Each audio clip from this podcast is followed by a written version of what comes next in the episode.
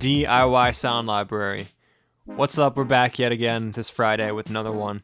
And today I actually had the pleasure of interviewing my previous professor from college named Jason Rook. Um, this guy's been instrumental to me in my uh, journey here with music, especially when it comes to the engineering side and also the recording side and mixing and just your general, my general principles about music and how I create a record. Um, Jason's been there from the beginning and he essentially taught me everything I know. So I credit a lot of the things I've learned and some of the things I even teach here to Jason himself. So I'm really excited to have him on and to show you guys how he's become successful because he does music full time. This is his thing. He loves this stuff.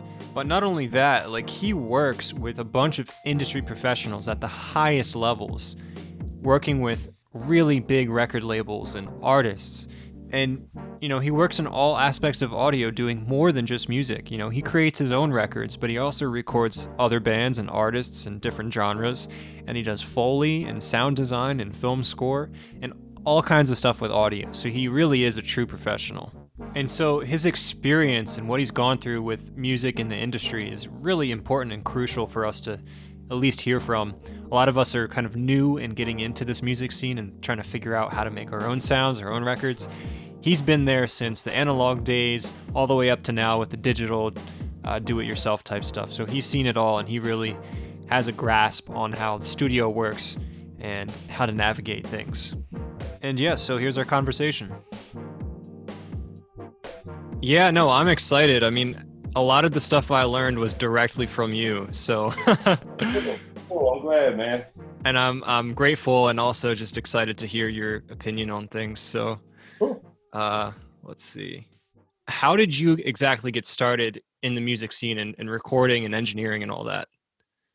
Well, uh man, right out of high school I started making records, you know, kind of the same um as everybody else, I was in a band uh, for a few years, and then we ended up getting a record deal, and then that's how it became my living. And I traveled all over, playing in this sort of uh, female-fronted industrial goth rock kind of thing. Hmm. Um, it would almost be like like The Cure meets like Marilyn Manson and Rob Zombie stuff, but that was before Marilyn Manson and Rob Zombie was sort of a household name or even maybe doing it. Um, it was very dark material, a lot of electronics, but real drummer, mm-hmm. um, incorporated with loops and things like that. Um, I played guitar. We had a synth player, bass player, and a, a, vocalist. And the stuff was really dark, really melancholy. Some of it was really abrasive, um, very theatrical. So mm-hmm. we. Uh, you know,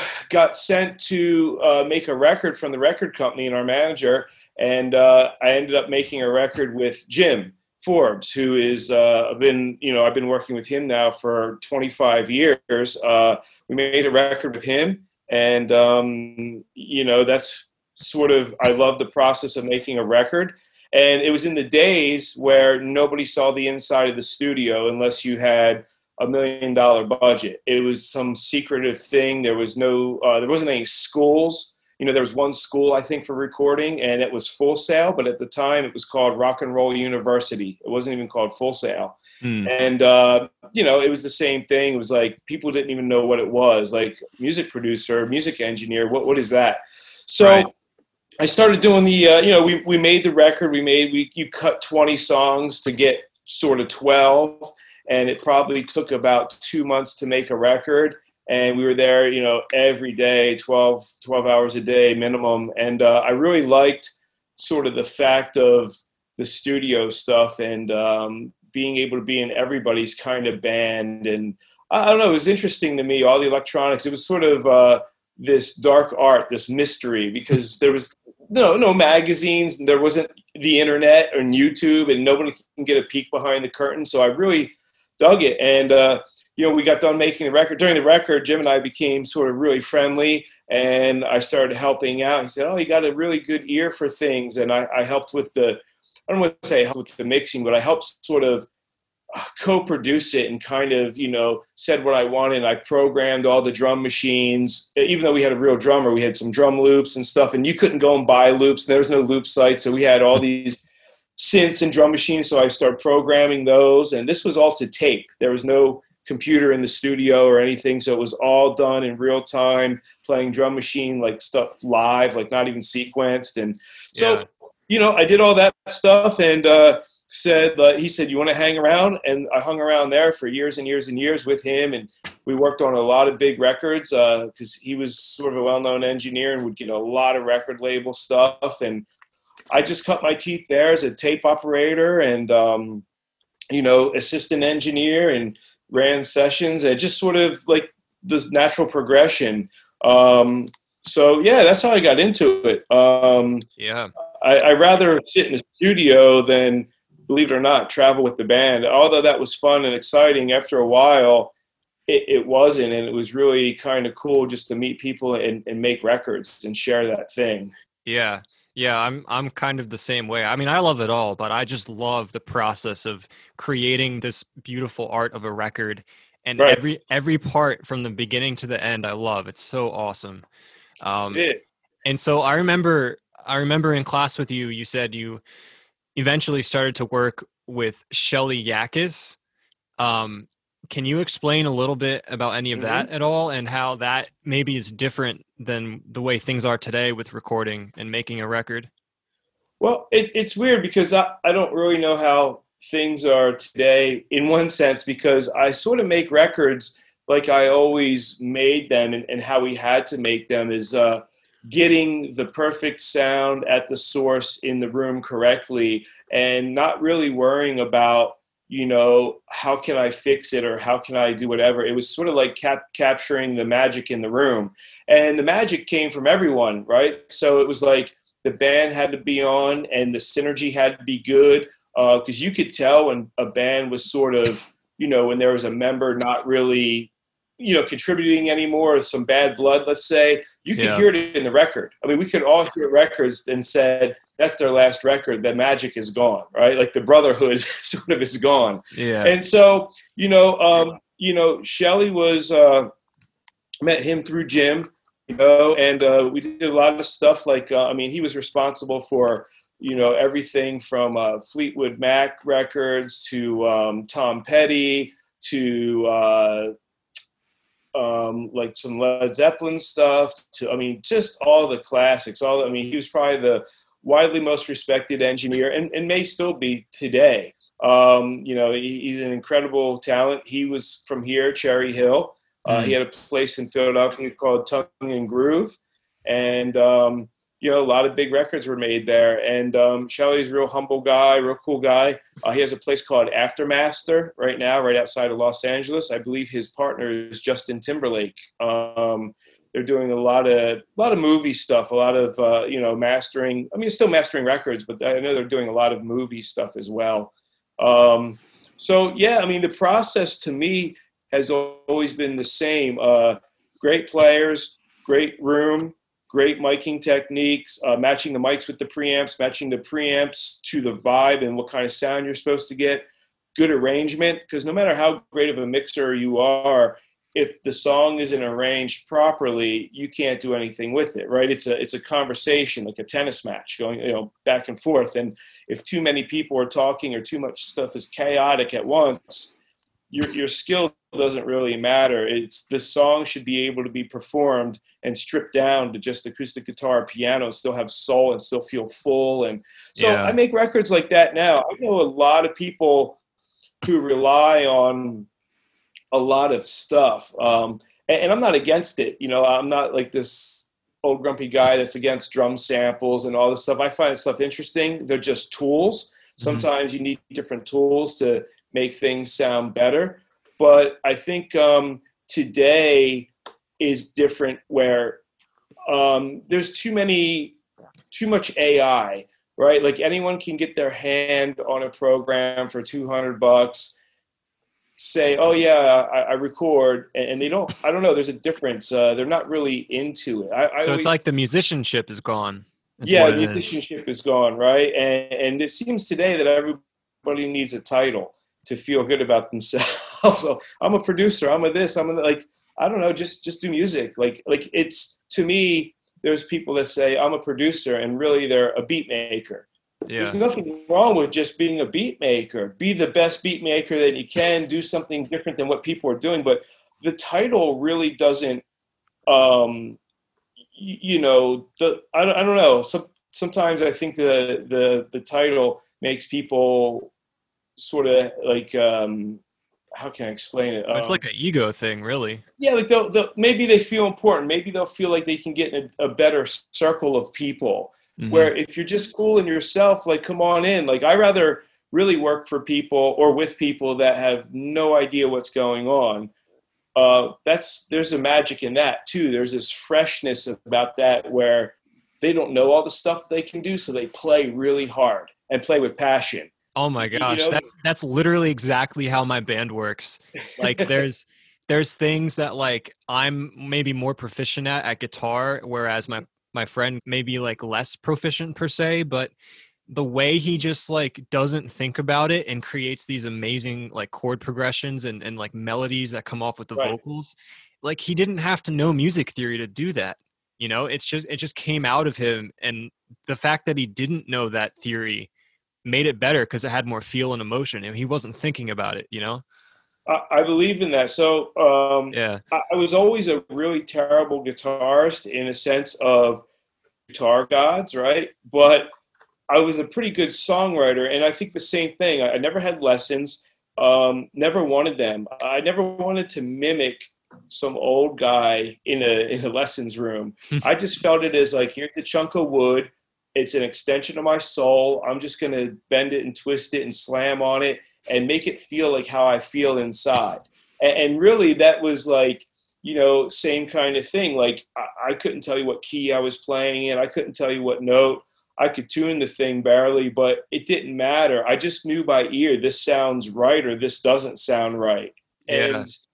that that was sort of my style. And that's maybe too like uh um maybe where a lot of like early youth started. Like, you know, we just sat in a room listening to old Black Sabbath records trying to mimic that stuff because Black Sabbath was really jazz and blues and rock and, and, all that stuff. You learned a lot about that stuff. I still think uh you know, even though it seems dated, I, I still think uh, Tony Iommi and stuff had still the best riffs around. Simplistic, but just uh, timeless. Yeah. even modern bands still kind of cover Sabbath songs and Zeppelin songs. It's just timeless stuff. Yeah, hundred percent agree. And one of my uh, the newest things that I've been kind of learning for myself is that the simpler it is, like the better it is but you still want it to be different and unique and your own thing of course but you know it's almost like the more complicated things get the harder it is to understand and people don't connect with it you know yep yep. And, and yeah. i think uh you know it, it's uh it's all in your hands. So even you know as soon as you pick it up and the way you play a power chord and there's a million people playing a power chord right now in their bedroom but it's it's the energy you put in it makes it sound different.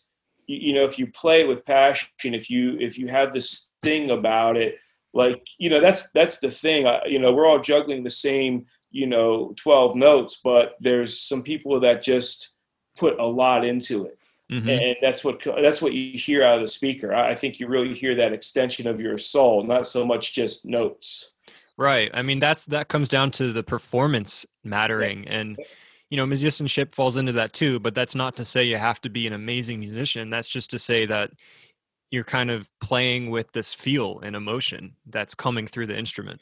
Yep. You, you know, I used to see a lot of guys because, you know, I grew up, uh, I was in high school in the 80s and it was all the big shred stuff when it was really starting to first take off with Shrapnel Records with Billy Sheehan and, you know, all these sort of, um, you know, crazy shred guys and, and all that stuff. And, uh, I always, you know, we always said like the best note that I've uh, played was the one I didn't play, right? Meaning like knowing when to sit in the pocket and be quiet, not about look at me. It's like a conversation. Like yeah. if I don't have anything to say, why speak? Let someone else do the talking who has something to say. And that was always like my songwriting thing of when I played guitar, thank God it was in an industrial band because there was a lot of cool rhythmic stuff and weird sound effects and keyboards and all the stuff to fill the space. But I didn't play many riffs. It was almost like atmosphere. Like you know, I'd play with a delay and a wah, a lot of bendy stuff, a lot of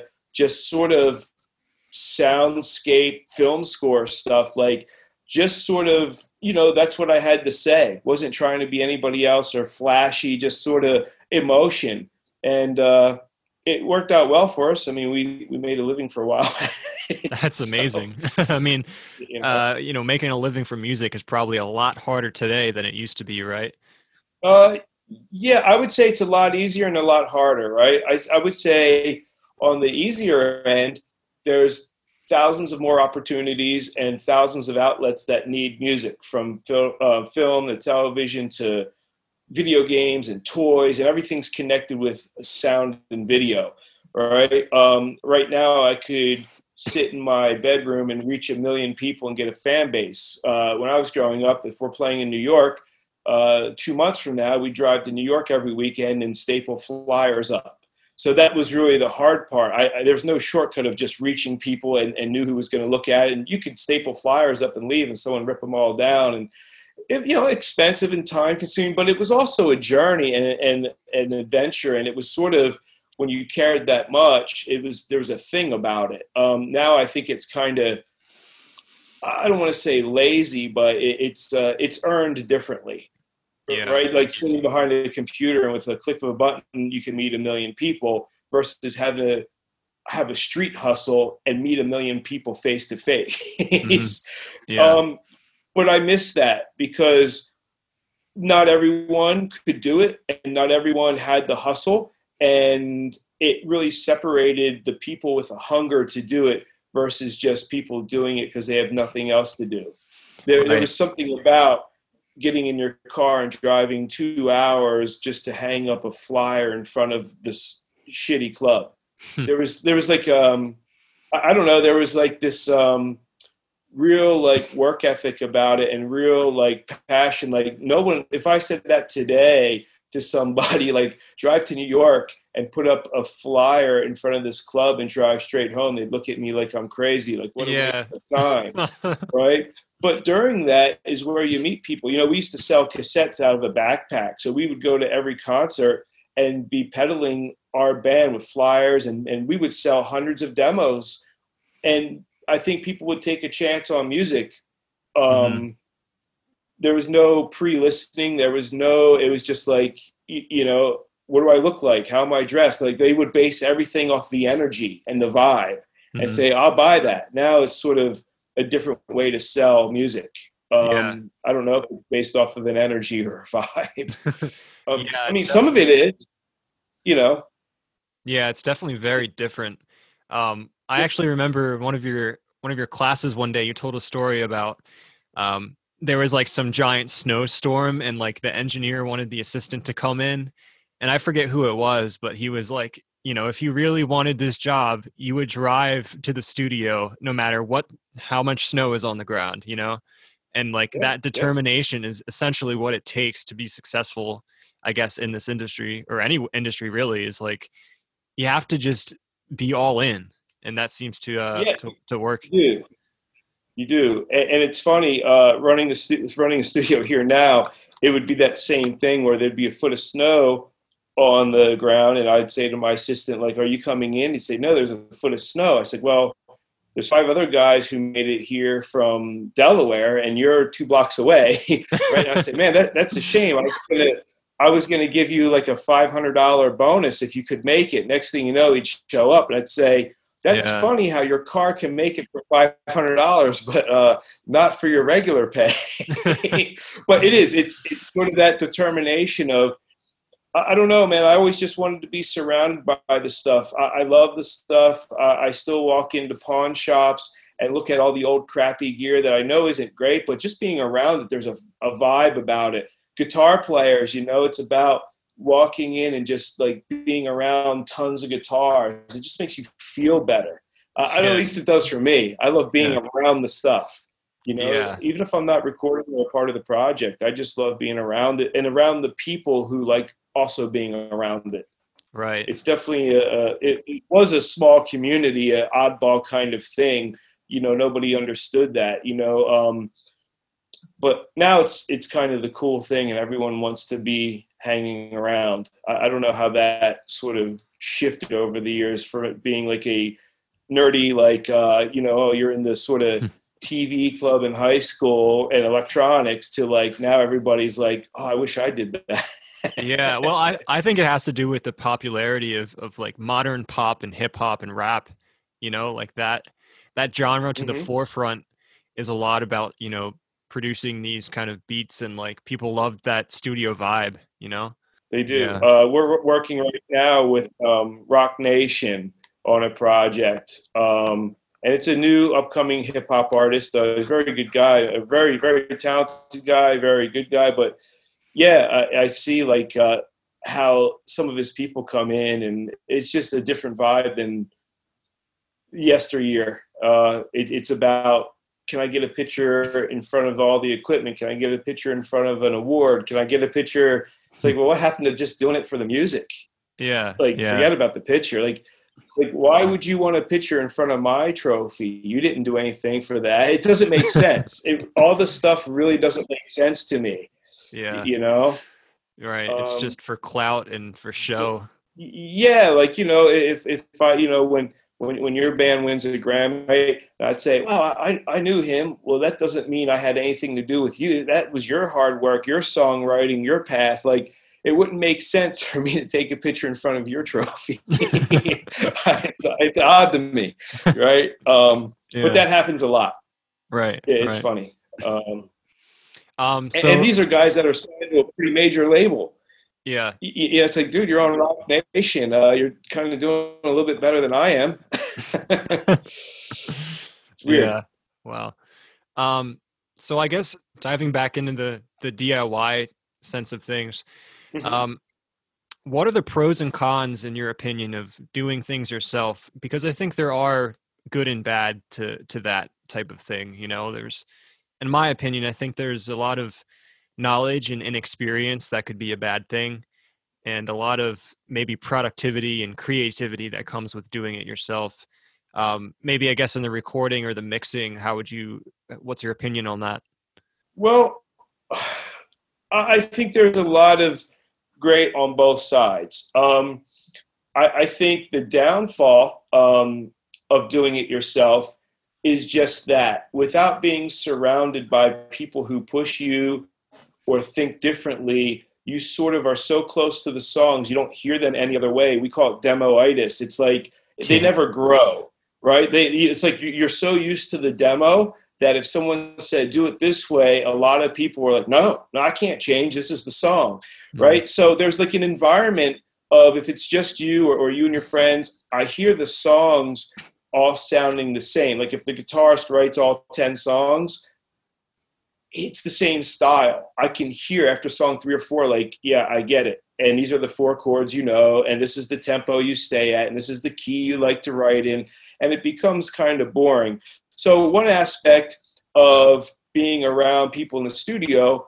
are people normally who you might not be around, who are musical people, uh, maybe different influences, maybe the same, but just so fresh to it. They say, hey, you ever think about doing that? Or you ever think about writing it this way? As a fan of music, I'd like to hear it. I would buy the record if it did this kind of thing. I, I think there's a lot of that, right? Yeah. Um, I think there's a pro to um, you know, not doing it yourself and doing your instrument or singing whatever without having to think about 50 other things. It's a real challenge to make sure that you're giving a soulful performance and all in and sort of you can't close your eyes and drift off into the song when you're trying to look at meters and what's clipping and technique and and so you know when anybody tries to do too many things some things suffer right mm-hmm. it's just the fact of you know the human element of I, I, can't you know i can't be at two places at once it just mm-hmm. something's going to suffer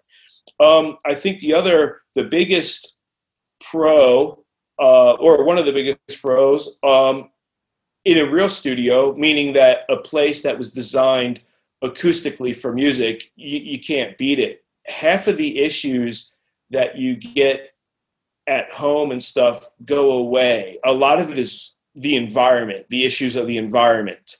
I can't tell you how many uh, home recordings, and they're great songs. And actually, they were recorded technique wise, they were recorded pretty well, but they were handcuffed from the beginning. I hear air conditioners going on, someone's dog barking in the backyard. Like once you hit it with compression and bring stuff forward, all the sort of flaws come out. You can hear, uh, you know, sort of cheap converters and preamps. And when I say cheap, it's like very thin and cold. There's no character to it. There's no roundness. It's really square signal. Mm. Um, you, you know, because a lot of people are just going right into a sound card still. It's, you know, it's just not really good. Um, and they don't get that it's the sum of the parts. So I went out and spent three grand on a U87 and they're terrible because it sounds the same as my $300 mic.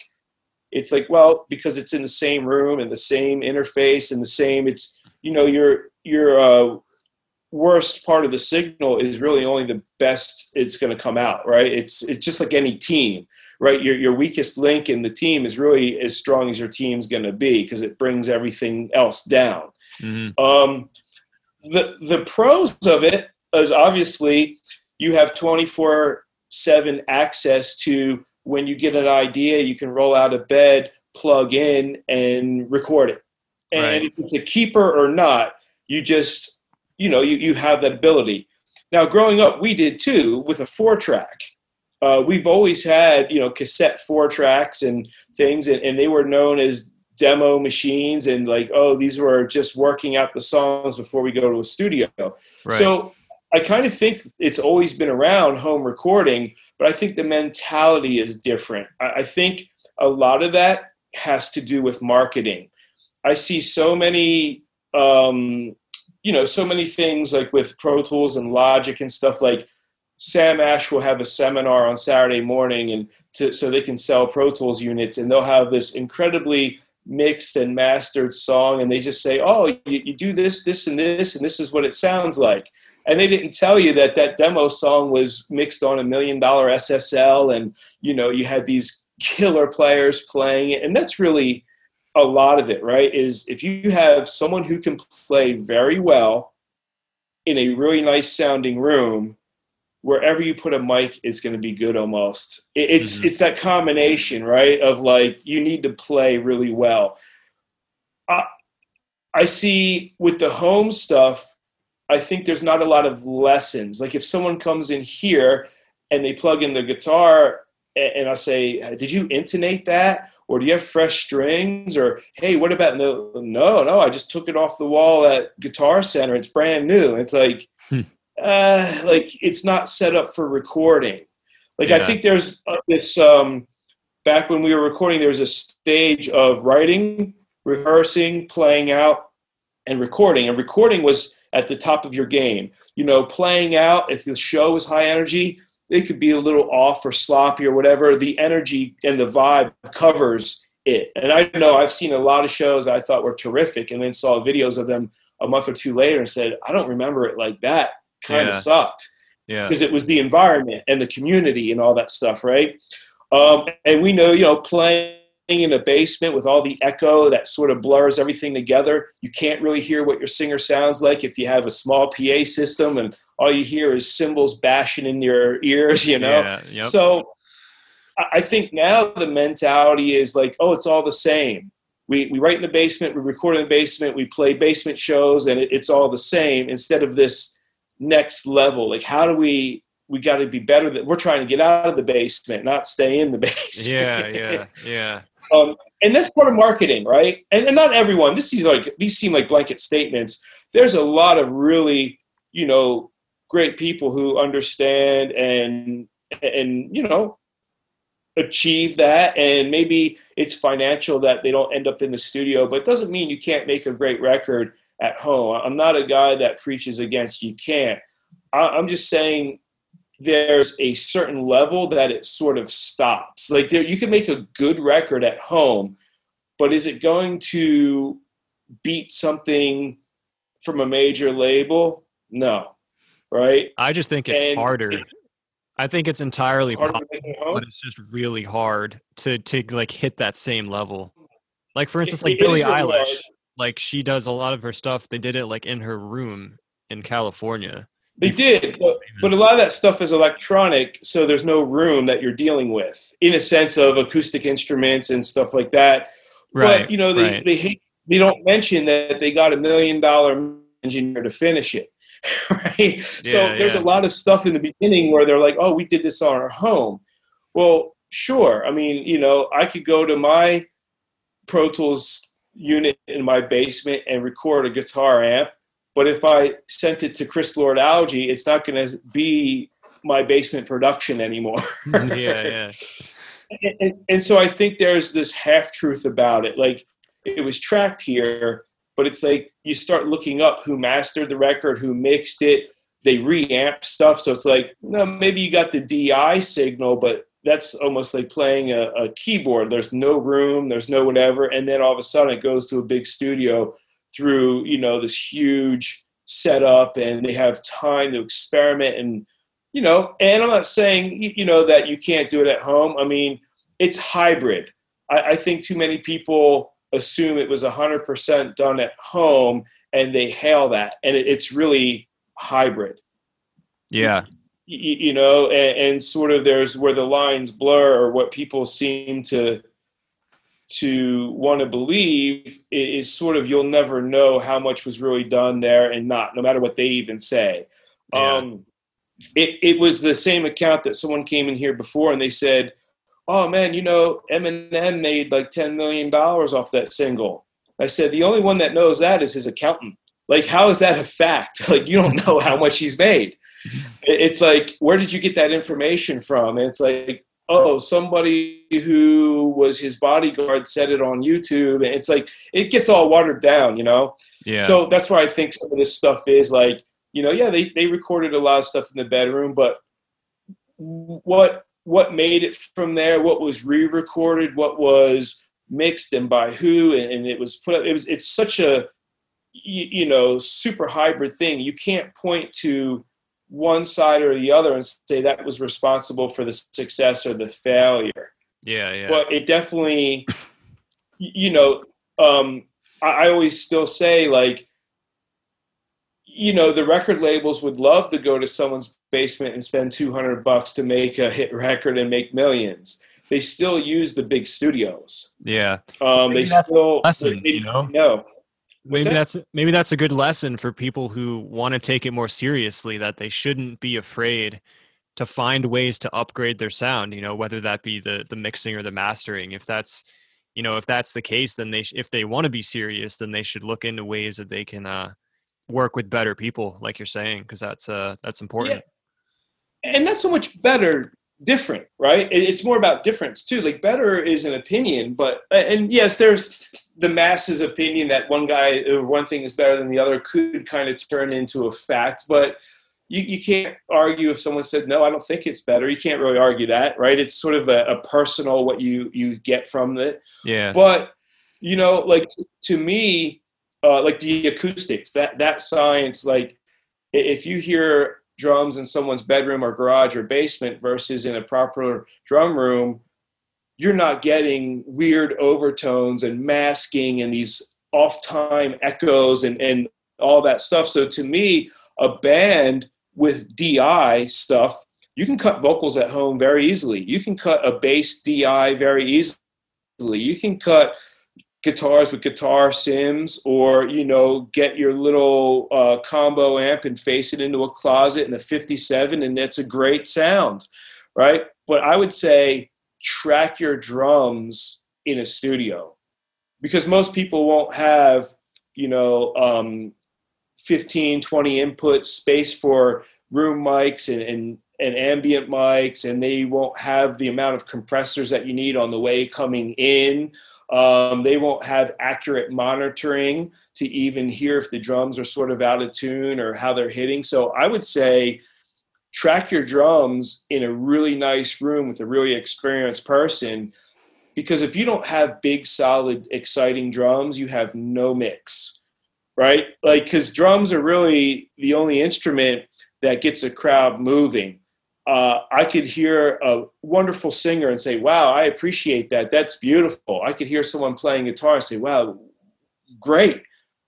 But when someone starts playing the drum kit, you start moving. Your head starts going. It's it's the Yeah. only you know it's that thing. So if you have really good drums and you have a decent vocal track, you it it's sort of unfortunate because I'm a guitarist, um, or I started out as a guitarist. Um, it doesn't matter what the guitar and bass is doing in one aspect unless it's a guitar driven band unless you're you know dragon force or you know steely dan or something like that. But really if the if the drums are big tight and exciting and the vocalist has something to say and he has a style and some kind of you know whatever uh you, know a quirky vocal or something just that is unique and catches your ear it doesn't matter what's happening that's filling the middle it's really people can lock onto the beat and they will memorize the word. To me, that's the two biggest things is like, you know, what's the message, what's someone saying, and how does that beat make me feel?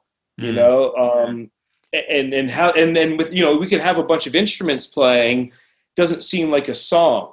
As soon as the drums come in and glue everything together and sort of make the roadmap to the riffs, now it becomes a song. So Yeah. I would say to to people that would be my advice is you know get great drum tracks, really great drum tracks, and uh, if you have a good drummer who can play tight to a click track, it wouldn't take you that long at all. You know, I've seen guys in three or four hours bang out five or six really killer drum tracks. So it's like for two, three hundred dollars, man, like you can't get that sound in your your your basement. Yeah, as long as they're and prepared. if you try to, r- right, as long as they're prepared and they come in with this mindset of like, hey, I'm gonna, you know, I should get this out of, you know, three, four takes maximum, and they could, you know, they could bang out a song an hour yeah. and um, you know have access to people helping them uh, you know tune the kit and um, have a selection of microphones that you might not have or as many inputs uh, be in a nice balanced room have ambient mics if you need them and room mics. And i think there's all kinds of you know um, benefits to that. And, and also the benefit of recording it in a different space. On the record, the drums will sit differently. So that may be the big part of your record. You're recording in a bedroom, the amps will sort of be only as big as the room. So all of a sudden, your amps are small, but they're up front. So the guitars are in your face, but the drums spread out. You have a really good sense of depth and width. It's just a really good combination yeah. you you know we record stuff in our we record guitar amps in our you know vocal booth um, because of that like e- if everything is big nothing is big Right. so we want contrast we want Yeah. that sort of thing you know and, and so you know um, if you're recording at home in the same space try to record something in a different space and that will make things interesting you can almost hear the space Yeah. I I always think you can. It's like even if you record the same close track mic sound in one room, move it over to another room and it just sounds different immediately, you know. It's crazy. Um I'm curious oh yeah um your your entire opinion on like the sonics of a record. Do you have any additional advice on like what makes the sonics of a record really good? Like how do you get like a a really good sound on your your new record per se? Like what's what are the key elements? Like I know you said drum sound is really big. Right. So the biggest key element in any record um, is balance, right? Balancing the frequency spectrum and balancing when everybody's playing and not playing, right? Um, letting the song breathe. A lot of people overplay, right? Instead of play for the good of the song. It's almost like, look at me, look at me. Or if I'm mixing, the drummer saying, turn me up, turn me up. It's like, it's not about you, it's about the song Right. right? Like, like so I say serve the song. Serve the song like is my big thing. Like and, and if it should sound like your guitar amp was in a trash can outside and echoey and terrible, like if that's what you're going for, commit to it and make sure it's the coolest thing you were trying to do or the trashiest thing. As long as it serves the emotion of the song, and you're thinking of the song as a whole. Um, too many people are looking at their part, um, like I said, um, but balance, right? Um, I hear a lot of home mixes, um, and it might be because of maybe because of um, monitoring system and the room is sort of fooling them. It, it, doesn't translate, so there's a lot of holes in the mix, and, and things aren't balanced. And sometimes that really is caused with the writing. You, you know, it, it's like there's a lot of masking or too many people doing the same thing. You, you know, it's almost like how do you um, improve on uh, that? Taping though? off the uh, what's that? How do you improve on that though? Like if you maybe that is your issue. I'm, I'm sure that's an issue with me because I find myself questioning almost everything I make. Like how do you how do you improve on that songwriting aspect? You know, if you want to make that better for the whole mix to have that balance. Um, sometimes it's a group effort of playing less or being aware of if if I play here, nobody else plays here. If I go up, you go down. It, it's sort of like if you have a keyboard player and you want to say, hey, from uh, this key to this key, that's the bass player's job. You have no business being in there. Let the bass breathe. Let him have a spot. Mm-hmm. You, you, know, um, and, and sometimes for a keyboard player with a full band, it's tough because the guitars in the mids and the vocals in the mids and the bass has some of the low and the top end of the keyboard's too bright and pingy and they, they want to play that sort of middle because it, it, it attacks everybody's ear you, you know but it, it is that sort of balancing and that's arrangement right it's nothing but song arrangement mm-hmm. it, it's like hey if i'm if, if you're gonna you know like if i'm playing it, it's like stacking vocals the same way you're not going to stack the same vocal nine times. You're going to stack maybe two or three unisons. You're going to do the third, the fifth, an octave up, an octave down. You're going to have a backup vocalist who is different than you. So the tone and texture and style is different, even though it's tight. And it's like the sum of the parts. It's like a million layers that equal one thing, but a million layers shouldn't sound like a million layers. It should just sound like one solid thing. Um, right, right. Songwriting is songwriting like, the key. It's um, it's like even if you have a track in there that you think is adding, but maybe it's not doing anything. Like it's not even a good track, but you think it should be there. It's really just taking away from the mix. Like if you don't like it in the first place, why is it even there? It's eating up room. Yeah. Right, right. And so it's I've, eating up room. It, confusing the listener and you'll say oh nobody likes us it's like we'll take some elements out maybe the common non-musical person can now understand it and love it mm-hmm. maybe it's yeah. too complex for the ear well, i was listening to the first yeah. record that led zeppelin made like two nights ago and it was unbelievably simple it was like two guitars yeah. bass and drums and vocals that's it you know it's like one of the greatest records ever because it's about the people in the room playing it and the energy of they love those songs so much it came out in the mix you can hear that they were like you know had a blast playing them they yeah. believed in the music mm-hmm. i think too many people are just because they have access to it they just throw down a lot of stuff and on to the next on to the next and i think that's the social media aspect of things like oh got to drop a single every friday or no one's going to look at me and it's like nobody cared about that they cared about making good records yeah. And instead of having a million okay songs, have one great one, and, that's all you really need for people mm-hmm. to start looking at you. right, right. You know. Well, it's like um, I feel like you might have mentioned this to me earlier too when I was in class, but it was like, would you rather be known for making one really, really good thing? Or be known for the person who always does the cheap stuff, that's always doing the bad stuff, but maybe you're doing it consistently, but you're not the level of quality that you want to be, or you know you don't make the type of records that you really wanted. Right. And, and i also think too many people stay in their own lane and they're afraid to do or listen to what they don't know. Like they, they don't really explore you know you're you're a young guy in the indie rock scene listening to a whole plethora of stuff led zeppelin records and this and maybe classical music and this and, and it's like and you get ideas from everywhere right so yeah, i yeah. really think you know people don't I, I think people just sort of stay in their lane too much. Even if it's like, oh, I make the same kind of record, I use the same snare drum in Logic on the drum machine because it's good. It's like, well, use a bad one and make the bad one cool.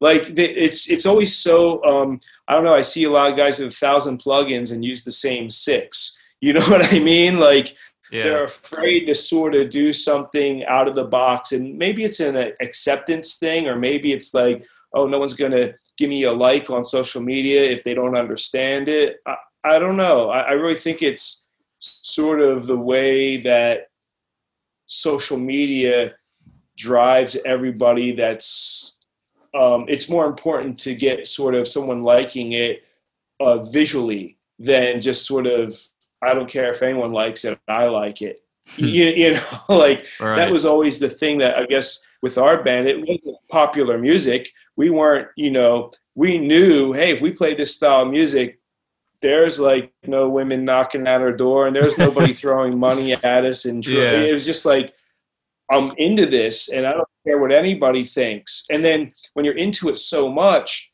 you'd be surprised at how many people you connect with that are the same way. And next thing you know you're playing in front of tens of thousands of people that you didn't know existed because you went a different path. And there's a lot of people i think craving something new.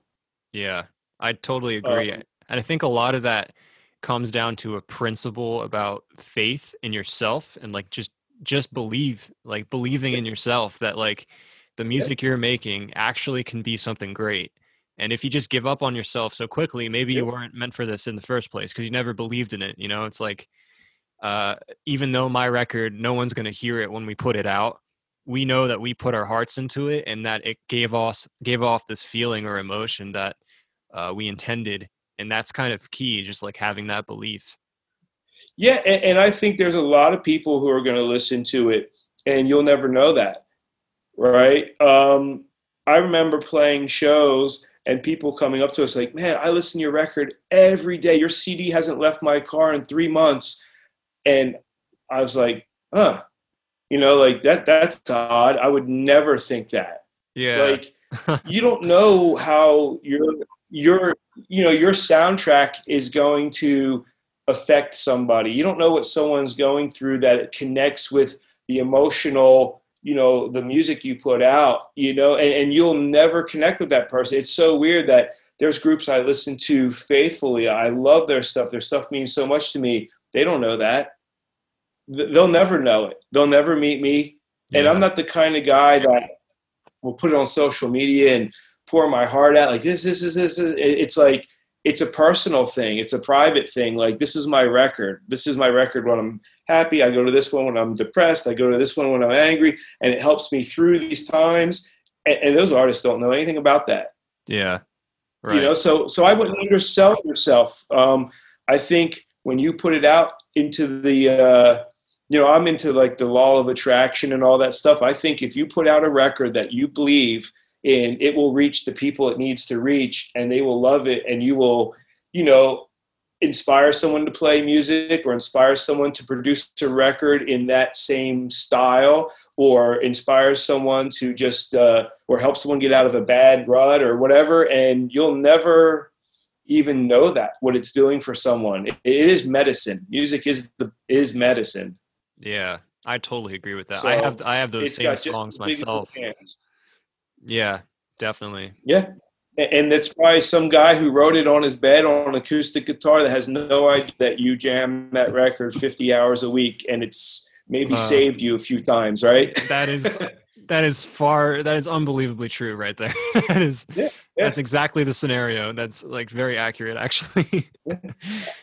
I think it's accurate for a lot of people. Maybe they don't admit it. Maybe they can't see how powerful it what it did for them, but I think that's true with from day one because yeah. music wouldn't have survived this long if it wasn't that powerful. Right, right. It just has that. You know, I, mean, I mean, I think Bruce Swedien said the the Michael Jackson uh, engineer guy, yep. Bruce Swedien. I think he said like music is magic.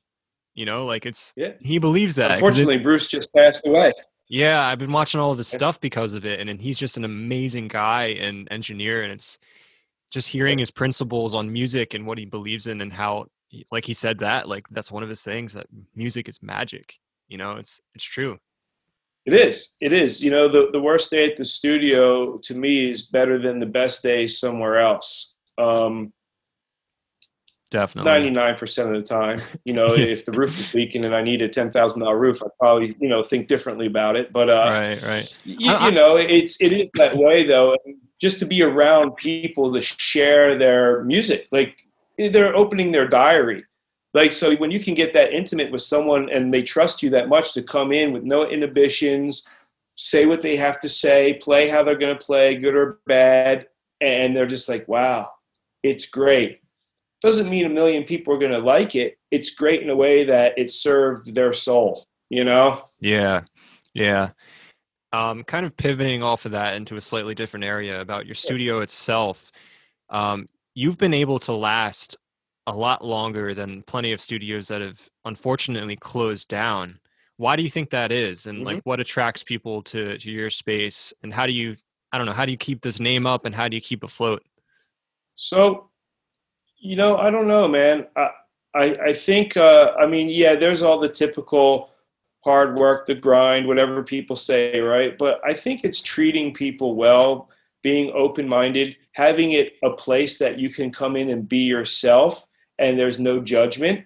I don't care what kind of, you know, if you can play, if you can't play, if you're, as long as you're like a, a good person. I don't know. There's a lot of studios that treat you like a dollar bill. And yes, we need to make money. It's how I make a living and keep the doors open. But, you know, they, they almost lost the magic. To me, I'm almost 50 years old but I still feel like I'm 15. I get excited about records and play air guitar with my daughter. And so I never lost the love of making a record or being around people who make records or playing myself. Like, I think there's this thing that people feel that a lot of people tell me, I love the vibe here. When I come in, it's just like, you're into it, man. And I go to other studios and there's just like, yeah, come in, plug in here. It's almost like a template, like a routine. Yeah. Um, I pride myself on never making the same record twice. You know, um, right now, I mean, we have currently in the studio, we have, which is interesting, we're doing a podcast with uh, Justin Bieber's psychologist, right? Oh, wow. Uh, and he also is a psychologist to a couple other people. Um, famous people in the music industry, and he's doing a, a, a podcast. So we're doing that. I have a death metal band currently in right now I have uh, you know some really you know popular funk uh, bands from the 70s in. I'm mixing a lot of Motown stuff. Um, we do television shows here. We've done stuff for a lot of stuff for Disney, Cartoon Network, Nat Geo, Food Network. So I think there's not a lot of people that have a diverse catalog. And, um, you know, we take all the stuff that we do for all these types of audio projects, if it's corporate stuff, if it's um, you know audio books and things like that, training video stuff, or if it's uh, you know fun you know animated cartoon shows, if it's death metal bands, and incorporate that into other people's sort of project, mm-hmm. and uh, try never to make the same record twice. Uh, if, I did something on the guitar from the previous band and someone says, I really like what you did with their guitar. Can you do that with mine? I say, no, you know, the fans deserve better for you to have an original song. I'm not going to serve them the same thing over and over and over again. So I really care about, first of all, I care about the people that come in. I, I have a connection with them. Everyone that comes in ends up being like my friend. And that's how I view them, not as a customer, but like as somebody who I'm honored to get to that you allow me to touch your music because I know music is the most important thing in their life. I'm I'm honored. So I treat it with respect. Um, I treat people with respect. I am open to any ideas.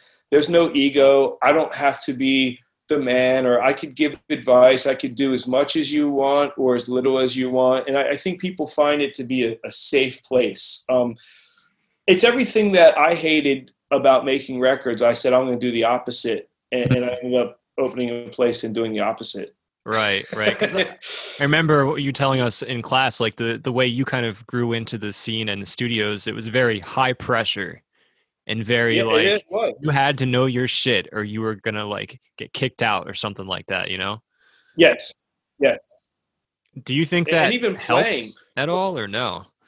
Um, I, I, well, I think it was a different generation too, and we grew up differently. Uh, I think uh, I, I think a lot of people now, I, I hate to say, it, couldn't handle that situation.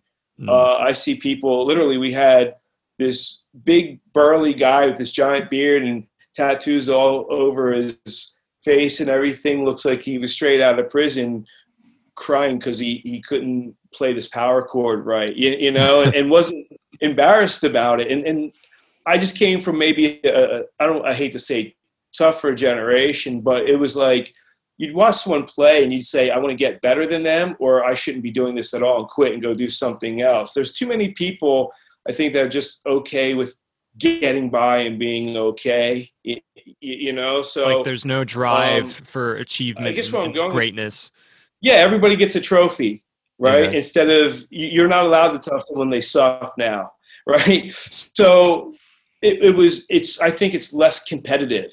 hmm and, and I think um, also there was there was shame as a band and as an engineer on copying someone's style. Like if someone comes in and say, "Here's a record, I want it to sound exactly like this," say, "Well, that's their record, that's their way, their emotion, that's their." Like there's there's people are too okay with that. I've seen a band come in and the bass player said, "Oh, I'm going to let the guitar player play all my parts." um, because he's probably better at it than me. And I say, that doesn't bother you? He's like, no, no, as long as it sounds good on the record, I could say I'm the bassist. And, and there's that, that really bothered me about what happened to like earning it. Like you're the Yeah. bassist because you're a kick-ass bassist, not because uh, you chipped in for the demo. Yeah, yeah. So I don't know. I, I think, I think that competitiveness, it may still be around somewhat, but I think it's just a, everything is different now. I think it's a little Yeah. a little PC, and, and uh, you know, in some ways that might be good. Um, in some ways, it, it's probably not so good. Um, but uh, yeah, I, I think uh, part of that too, like going back to why have we been open so long? Like you know, it's a service industry. We serve everybody and treat them with respect and handle their art with you know, you know how we should. Uh, being you know, some people are you, you know like um, finicky and just whatever the case may be it, it's the skill set. I mean mixed a lot of records. We know a lot about how to make these uh, rooms sound good and all that stuff. Um, i don't know. There's a there's a lot of stuff to it man but you know we always strive to make things better um, with technology even here or just way we do stuff. Uh, i always give more than i take. You spend 10 hours i'll say oh let's call it eight. Let's call it seven. I never forgot about being on the other side of the glass where I was in a broke band. And I'm not saying all the bands are broke, but I was in a broke band and we wanted to be serious and wanted high quality and we only had what we had. And I never, I kind of give back to the music community however I can in that kind of way. Like, you know, I should be charging you more, but I'd rather you have a record than me have a few extra dollars. And, Right. and some of that word gets out because they're like, no, that's a music guy. That's not a business owner. Right, right. A, a yeah. I mean, it shows that you actually care, which is extremely important. You know, it's like that's how you oh, build Oh, trust. And if you spend a dollar or a million, I'll, I'll treat you the same. And, and I put in just as much effort, you know, and, and I don't think there's a lot of that. I think there's a lot of a mentality is like, well, they only paid this, so I'm not going to work that hard. Or what do you expect for this amount of money? They, they expect greatness because they want, you know, it was their dream to go somewhere, and you don't want to let down that dream. It was, it's sort of like you ever meet somebody, and I'm not saying that we're, we're famous or any of the studio guys are famous around here. There are some, but it's like you ever meet a famous person and like the the uh, fantasy was better than the reality because it's like you tried all your life to meet them Yeah. and they're jerk off when you meet them and you're like, damn, it kind of crushed me and like I don't want people to save up if it's a dollar a million. I don't want people to save up and come in here and be crushed. Like that's what it is to go to the studio. A guy that's just pushing a button looking at his cell phone who doesn't care you know a guy that says oh you know you ran out of money so it looks like you're only going to have half a record. Like i do such the opposite of that. And, and i know word hits the streets because some people have mentioned that to me. Like i came here because a friend of mine said that you hooked them up when you didn't have to they're a stranger they're this you treated them like gold so they are gold. They're a person. they're like an artist. You, you know, um, you never know um, how you can affect someone. You never know what their day is like. Coming in right. here should be an escape for somebody. Bad day at work. I go in the studio and I forget about all the bills I owe and how I'm behind on my car payment, how my boss is on my ass. This should be an escape. So when they come in here and it's not an escape because the guy is like, lazy or kind of and you know arrogant or whatever that shouldn't be. That's not that's not a, a place to create art. So i think yeah. that mentality um, has kept us open because there's a lot of talented people and there's a lot of people who can get a big loan and have a building and buy all kinds of equipment but it doesn't mean that they respect the craft or the people doing it or they can relate to it um, you know, and you'll see that with anything, I believe, you know, there's a different vibe at a restaurant when the chef is the owner versus a bunch of lawyers that had money just bought a place and said we can make more money. Yeah. It's very stiff and stale. There's there's no soul into it. Right. Right. Yeah, I so, completely agree. It's like that human connection, that trust. It, without that, you know, there's there's no reason to be there. Yeah. I, always said, you know, if I had enough money not to charge, I would never charge people. I'd just be excited that you're allowing me to work with you on any level. You, you know, the money thing is just so we can continue to do this with more people. It's really all it is. If if I had millions of dollars and I could cover the rent for the next 20 years and whatever, I wouldn't charge at all. Yeah. It's not about the money for me. Right. You know, um, you you put out money making these great records it's never with the intention of oh we're going to make a million dollars off this record it's like i have to make a record it's what i do it's who i am right, uh, right. even if nobody hears it i have to make this mm-hmm. and, and, so that's that's what i do here right. Yeah i think that's uh and we try to make it at the highest level that we can. Right. I think that's the most important thing is like having that belief that you're always going to do this because yep. you you make music and that's what you believe in and that's what i think that's what takes it to the top you know compared to other people or other bands or other engineers who just are just pushing buttons or just you know going through the motions or the template. Yeah this is the way i can make money not this is the way i'd like to you know it's almost like i'm out of options yeah but you see right. a lot of people accepting jobs like that too that's not just this industry you see a lot of people that are burned out or bitter about a certain industry, but they still do it because what else can they do? Right, right. Yeah, I mean, you only live one life. You might as well go for the stuff you like. Yeah, exactly. It it go it goes by in a blink of an eye. Right. That's pretty much everything I had. Uh, is there anything else you wanted to to say or talk about? No, not really. Um, you know, uh, no. I mean, I think everybody should be doing their thing. I think no one should ever tell you you you can't do that. If if you never produced a record and say I'm going to produce my record, and someone says, "Oh, you don't know music theory and you can't play, you never produced, you can't do that," just do it. Just every great thing came from some crazy idea, or you know, like don't give up. You know, if if everyone gave up on a crazy idea, we wouldn't have cell phones and, and rocket ships and all this stuff. Yeah. You know, I agree. So, For me, it's know, like the crazier idea. Like the idea is. Idea. I was just going to say the crazier yeah. the idea is for me, it's kind of like the more reason I want to do it because it's such yeah. a insanely awesome goal. It just inspires me yeah. like crazy. And there's someone out there that that song will serve well. You know, there's there's you know millions and millions and millions of people. It's like it's going to connect with somebody, and and sort of that's all I'm I care about about my productions. I don't care about the ten thousand people who didn't like my song. I cared about the one person that did, that was more satisfying that one person it, it helped them or changed their life or just made their day better than sort of the other people who didn't care about it you know? Um, right right. and, and, i feel like that about making records like let's make a record and as long as it sounds like you and your personality is in it it's a great record because you're a great person. And people the people who will catch on are the people worth catching on. Anyone else who doesn't get it it doesn't matter. Like they'll never get it it's like it, it can't serve everyone. It has to serve a certain kind of person mm-hmm. you know? Um, if you're doing it really like truly from like the heart so to say. From like heart, no yeah. compromise not trying to add parts because it's going to grab a different you know an extra 10 people. Like you just got to serve yourself you know? Stay true to yourself do what you do. It's a harder road but it's a more loyal road. I think it's uh the people who are fans of like what you do or what i do they're they're fans forever.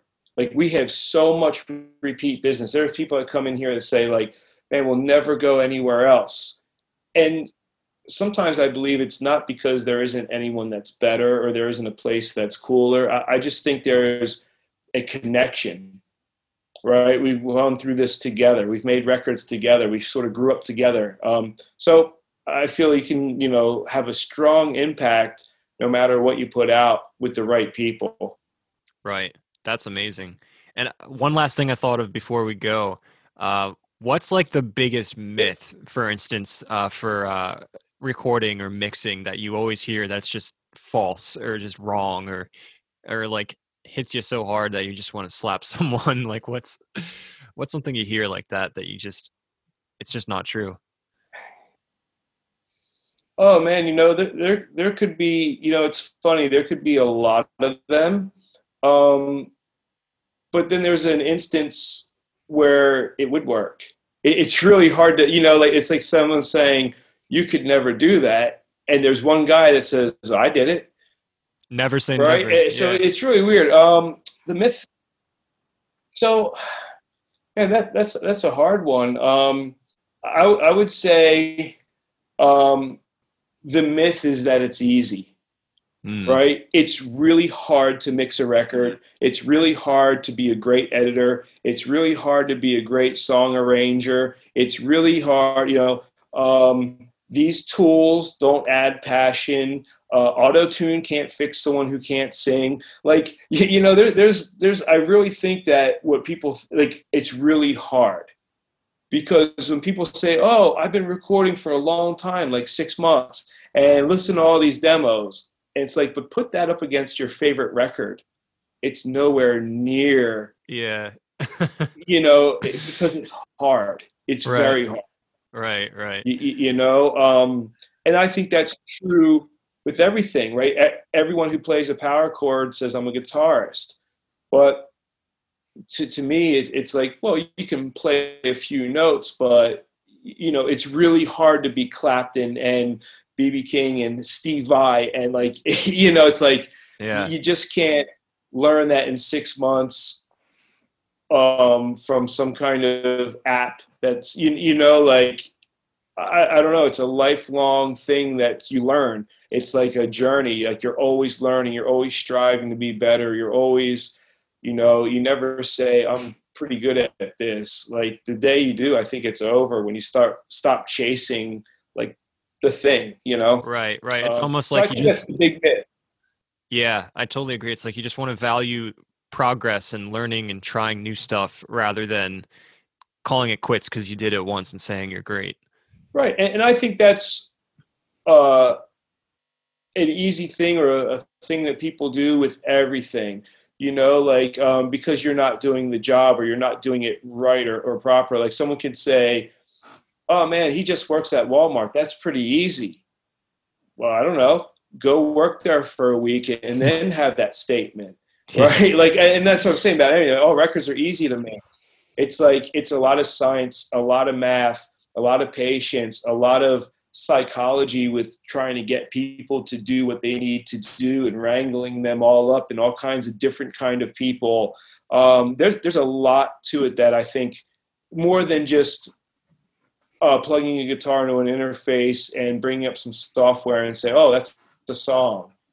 Uh, it is a song, but I, I, we go much deeper than that. We get to really know the person, really get in their head, find out what was so powerful or in a good or bad way that made them write a set of lyrics or pick up an instrument and said, man, I got to get this out of my body. I just need to play. Like it's therapy. So if you're not making a record, I think for therapy, um, I think the perception of oh it's easy I have some pre-made loops and this and that and this I have a song and everyone loves it on YouTube that's uh I'm chasing something different I guess yeah that's so that's good. it's not easy to make a record no matter what the technology is and no matter how much it you know it can do for you it's it's still not easy you know yeah I completely agree I mean I, I feel like I'm only at 10 or 15 percent of what my true highest potential could be in terms of making records, making a great sound, making something unique.